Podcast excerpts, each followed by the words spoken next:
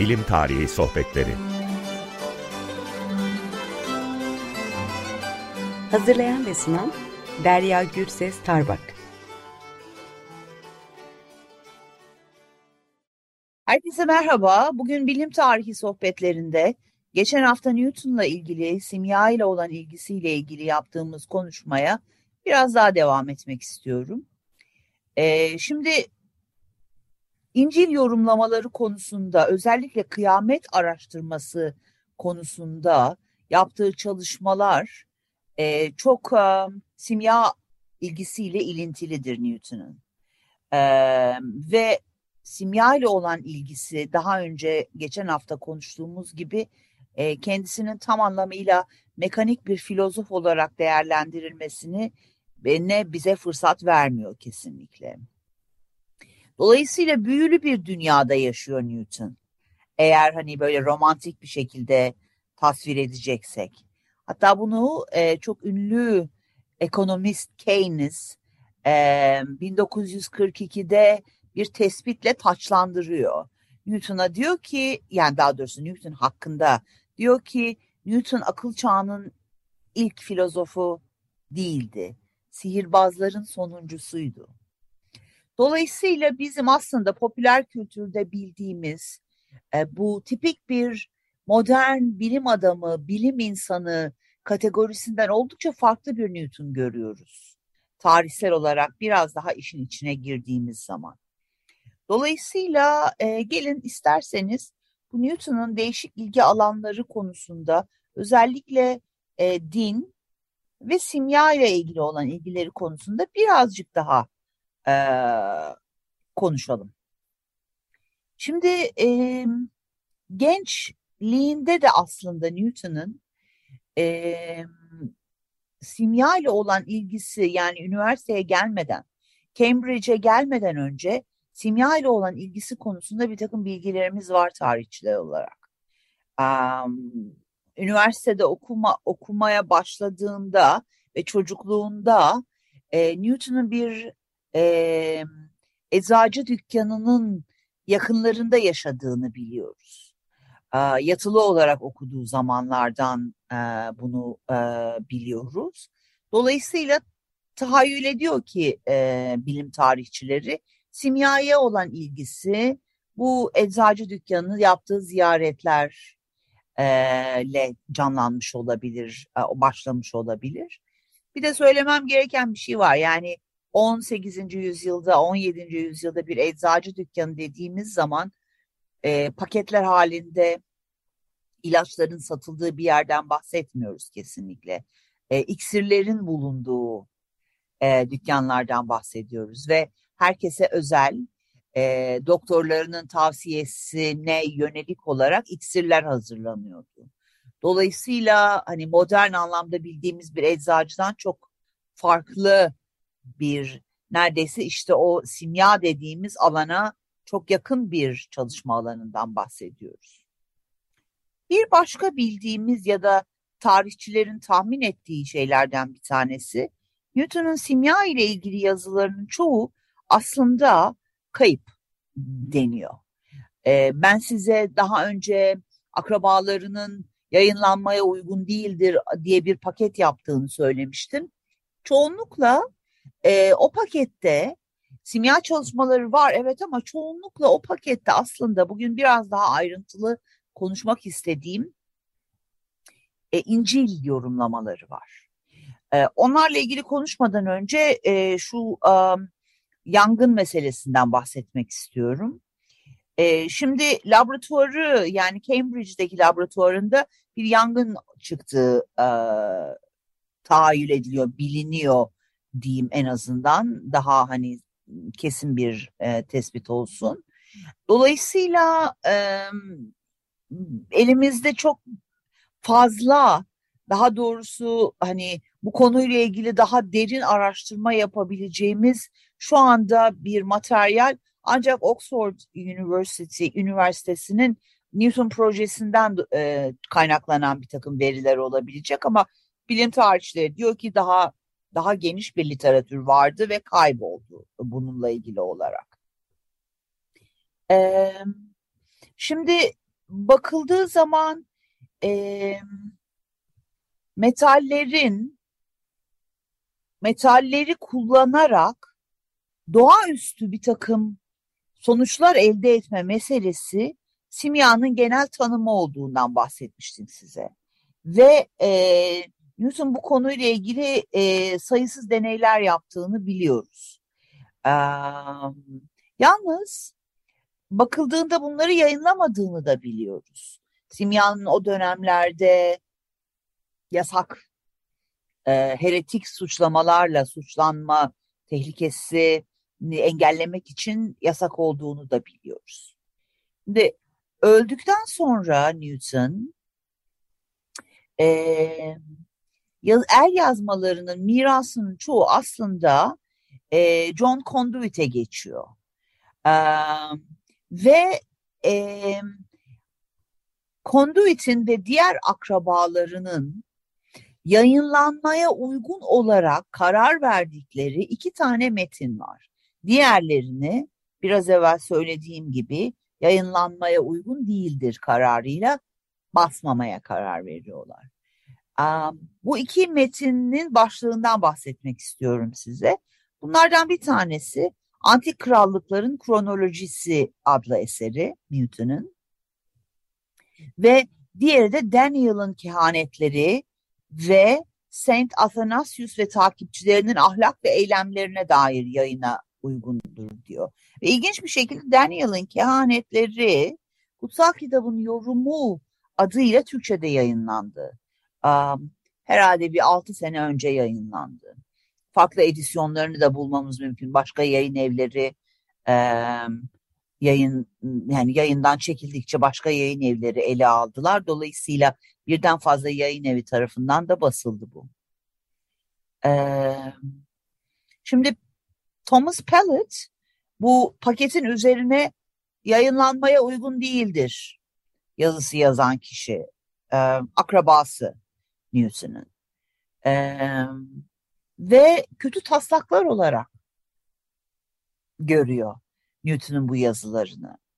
Fakat ileriki zamanlarda biyografilerini yazan kişiler, Newton'un biyografilerini yazan kişiler bakıldığı zaman el yazmalarının bir kısmının hayata geçiriliyor olması, yani yayınlanabilir olması gerektiği konusunda bir takım argümanlar üretmeye başlıyorlar. Yani gerçekten çok ilginçtir. 20. yüzyıla kadar kimse bu el yazmalarına dokunmuyor. Size biraz evvel, geçen hafta söylemiştim, 1936'ya kadar kimse yayınlamaya teşebbüs etmiyor bunu. Şimdi Kudüs'te Yahudi Ulusal Üniversite ve Kütüphanesi'nde bulunan dini belgelerden bahsetmek istiyorum. Newton'un simya konudaki çalışmalarının kataloglanması, çevrim içi ücretsiz olarak sunulmaya başlaması, Newton'un simya ve dini yazılarının Kudüs'te bulunduğunu da söylemek istiyorum. Çünkü Isaac Newton'un orijinal el yazmalarının büyük bir koleksiyoncusu olan Abraham Yahuda alınıyor. Bir kısmı Abraham Yahuda tarafından alınıyor ve Kudüs'e götürülüyor. Bir diğer kısmı da biraz evvel büyücülerin sonuncusu olarak adlandıran Newton'u John Maynard Keynes'e gidiyor, ekonomist olan. Yani bu 1936'da Sotheby's'in sattığı, satışa sunduğu el yazmaları 2 tane kişi tarafından paylaşılıyor. Şimdi bunların akıbetinin ne olduğu konusunda biraz bahsetmek istiyorum ama önce bir müzik arası vermek istiyorum. Bugün size seçtiğimiz müzik Doves adlı gruptan geliyor. The Man Who Told Everything. Birazdan yeniden konuşmak üzere. Merhaba, yeniden geldik müzik aramızdan sonra. Şimdi bu felsefe taşı meselesinden bahsetmek istiyorum. Çok önemli bir kavram Newton ve simya için. Şimdi Sotheby's müzayedesinde satılan malzemelerden, el yazmalarından birkaç belge 1936'da satılan Newton'un felsefe taşının geliştirilmesiyle ilgilendiğini gösteriyor. Bu dikkate değer olan bu belgeler, Alfefius'un Gizli Kitabı başlıklı bir belge var mesela. Ve bakıldığı zaman hiyeroglif figürlerin incelenmesi başlıklı başka bir çalışmadan da, bir koleksiyondan da alıntılar olduğunu görüyoruz. Şimdi Avrupa'da öyle görünüyor ki Newton yaşadığı dönemde ne kadar simya ile ilgili ve felsefe taşı ile ilgili bilgi varsa edinmiş. Yani bunları gerek satın almış, gerek getirtmiş. Tarotla ilgileniyor mesela, okültizmle ilgileniyor, hiyeroglif figürlerle ilgileniyor. Yani filozof taşının, felsefe taşının tasvir edildiği, kullanıldığı, felsefi bir şekilde araştırıldığı ne kadar yayın varsa Newton ilgileniyor. Bu anlamda gerçekten de antik kültürün sıkı bir takipçisi olduğunu söyleyebiliriz. Okült kültür tabii ki ağırlıklı olarak. Bir başka ilgilendiği konu da, geçen hafta herhalde bununla ilgili olarak birazcık ipucu vermiştim. Newton dünyanın ne zaman, yani bu kronoloji çalışmalarıyla birlikte simya ile ilintili olan bu parça, yani çalışma alanı, dünyanın ne zaman sona ereceğiyle ilgili bir hesaplamayı da içeriyor. Gizli bilgilerin, bu varsayım şöyle bir varsayımdan yola çıkıyor, onu söyleyeyim size.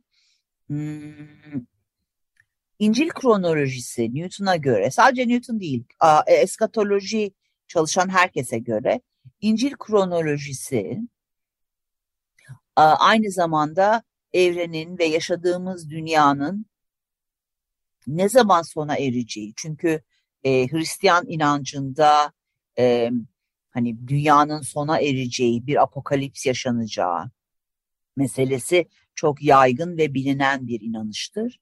Newton da buna inanıyor ve Newton bilimsel olarak bunu kanıtlamak çabasıyla yola çıkıyor. Şimdi bununla ilgili size söyleyeceğim bir iki tahminlerine yönelik olarak bir şeyler var. Şimdi yaptığı hesaplamaları, ki Açık Radyo'nun web sitesinde bunun metnini paylaştığım zaman size Newton'un mektubundan bir parça da göstermek istiyorum. Kendi eliyle yazdığı hesaplamaların da rahatlıkla internette bulabileceğinizi ifade ederim şimdiden, ama ben yine de o metni ve mektubu koymak istiyorum web sitesine. Orada 2060 yılında dünyanın, bildiğimiz, yaşadığımız dünyanın, evrenin kaybolacağı, gideceği üzerine bir hesaplaması var. Bunu yaparken dediğim gibi farklı İncil yorumları, İncil'i yorumlayan farklı din insanları ve aynı zamanda hermeneutik dediğimiz yorumlama sanatından da yararlanarak böyle bir varsayım üzerinden hareket ediyor. Dolayısıyla bakıldığı zaman, hatta size bir alıntı bulabilirsem bununla ilgili de bir... evet, buldum. Şimdi diyor ki, yaptığı hesaplamalardan sonra bu nedenle tarihleri veriyor. 2300 yıl, 20.032 yılından önce, 2132 yılından önce ve 2370'ten sonra bitmez. 2090'dan önce başlamaz. Yani tam olarak ne zaman olacağı üzerine yaptığı tartışmalarda varsaydığı zaman 2060 yılı. Başka bir folyoda da 2060 öngörüsüyle ilgili kutsal kehanetler konusunda bir çalışma yaptığını söylüyor. Şimdi teolojik bir bakış açısı bu. Ve bir başka sizinle paylaşmak istediğim, görsel olarak paylaşmak istediğim Açık Radyo'nun web sitesinde bir grafik. Bu grafiğe göre yakınlarda yazılmış bir makalede gördüğüm bir grafik referansıyla paylaşmak isterim. Orada bakıyoruz ki hayatının çok uzun kapsayan bir sürecinde teolojiyle ilgilenmiş Newton. Yayın yaptığı alanlar farklı görünse bile aslında teolojiyle olan ilgisi fizik, matematik ve optik üzerine yaptığı çalışmaların aldığı zamanlardan çok çok daha uzun zamanlara yayılıyor. Bu aslında Newton'un nasıl bir düşünce insanı olduğuyla ilgili size bir fikir vermeli gerçekten. Sonra ne olacağı, yani 2060 yılından sonra ne olacağıyla ilgili oldukça ilginç fikirleri var. Yeni bir cennet ve yeni bir dünya oluşacağı üzerine fikirleri var. Kronolojisi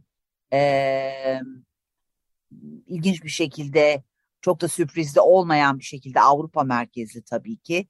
En eski kayıtlar Yunanistan, Mısır'dan odaklanmış. Çünkü elindeki eski veriler, eski yazılı veriler oralardan geliyor. Ama Avrupa merkezci bir görüşü de barındırıyor. Bu kaçınılmaz bir şekilde. Dolayısıyla size en son söyleyebileceğim şey, benim kendi yaptığım, Newton'la ilgili yaptığım çalışmaların ana prensiplerinden bir tanesi, böyle bütüncül bir Newton ve Newtonculuk kavramı üzerinden harekete geçmek şeklindedir.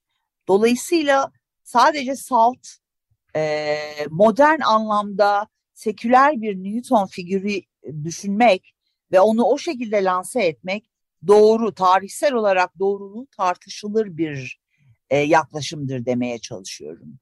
Ve beni dinlediğiniz için çok teşekkür ediyorum. Gelecek hafta görüşmek üzere. Herkese iyi bir gün diliyorum.